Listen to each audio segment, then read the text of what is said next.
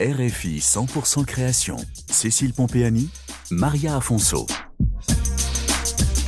Aujourd'hui, bijoux et sculptures avec Catherine Chidi. Cette joaillère canadienne s'approprie la matière. Pour exprimer ses idées, elle utilise des éléments et crée des formes en relation au corps. Ses bijoux sculptures sont toujours des bijoux, mais plus conceptuels. Broche ou collier, pour Catherine Chidi, le bijou est un mode d'expression. La forme, la texture, la matière, les questionnements philosophiques derrière la matière et l'histoire que celle-ci raconte entraînent Catherine Chidi dans son processus de création. Elle choisit les matériaux, puis les stocke dans son atelier, jusqu'au moment où elle se les approprie et les transforme en bijoux sculptures. Nous l'avons rencontrée lors du salon Révélation, la Biennale internationale des métiers d'art et création à Paris. La pièce de création, c'est primordial. en fait, je pense que c'est ça qui m'intéresse même davantage, qu'une fois que la, pièce est finie, elle ne m'appartient plus, elle rentre dans le monde. Catherine Chidi, joaillère et créatrice de bijoux contemporains. Moi, je veux me concentrer sur la création. C'est là que je m'éclate. Donc, quand j'ai des contraintes imposées, je vais référer plutôt à, des amis joailliers qui font très bien ça. C'est juste un autre processus de création qui me rejoint plus. J'en ai fait beaucoup. je préfère me concentrer sur euh, les créations que je, fais maintenant. Catherine Chidi est née et a grandi au Canada.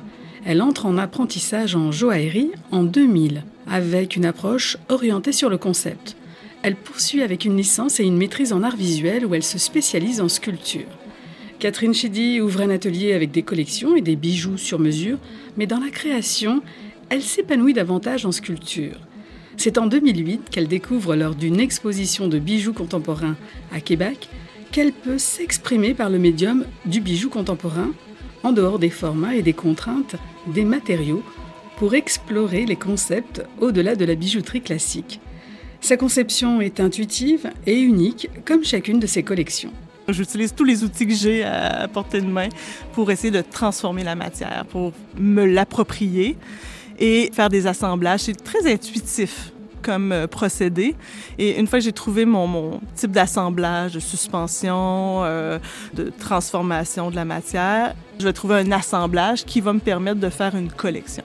Pendant que je fais mes assemblages, je prends beaucoup de photographies des différentes possibilités. Là. Avant de choisir l'assemblage ou le montage idéal, là, il y a beaucoup, beaucoup de photographies, de croquis. Là. Je vais retracer les formes pour trouver euh, ce qui est le plus adéquat. Puis en fonction du corps aussi, parce que c'est très important. Euh, euh, je veux que mes bijoux soient portables, euh, bien qu'ils sont lourds. Comme la, la, la collection de Silex, c'est vraiment de sentir la matière, sentir le poids de l'histoire. Ça fait partie du concept aussi. C'est tout un travail avant de choisir la bonne pierre et la façon de l'assembler et de la monter en bijoux. Donc, c'est à force de travailler, d'aller-retour, que je trouve la bonne façon de faire. Donc, c'est que des pièces uniques, évidemment. Silex, charbon, schiste, la matière qui change d'endroit et qui devient uniforme en s'intégrant dans le paysage, interpelle Catherine Chidi. C'est l'histoire de ces matières-là qui m'intéresse. Donc, les traces laissées, euh, comment le, les paysages se transforment sans qu'on s'en rende compte nécessairement. Donc, ces silex-là, euh, la plupart des gens pensent qu'ils sont euh, originaires du Québec, qu'ils ont toujours été là, alors qu'il y a toute une histoire derrière. Je travaillais avec des charbons aussi, que c'était la même chose. Les plages sont noires, puis finalement, on se rend compte que c'est parce qu'il y avait un espace de transbordement de bateaux de charbon. Puis j'ai fait une résidence en Norvège en 2019, puis je me suis rendu compte encore une fois que la plage était complètement en schiste. Et le schiste n'était pas naturel de là, mais provenait des toitures. Donc, il avait fait le village avec ce schiste-là. Donc, toutes les toitures, et c'était les restants. Donc, la plage c'est une transformation de l'homme, mais qu'on ne se rend plus compte. La matière et son histoire m'amènent à développer des types de formes en relation avec l'histoire. Donc, par exemple, le schiste de Norvège, j'ai repris des, formes qui ressemblent aux toitures aussi, puis au paysage norvégien. Donc, je vais m'inspirer vraiment du lieu. C'est ma, principale source d'inspiration ces petits euh, changements-là me, me, parlent beaucoup, en fait. Euh, ça m'interpelle. Je trouve qu'il y a une poésie derrière. Hein. Retrouvez l'univers de Catherine Chidi sur RFI.fr, chronique 100% création et en podcast.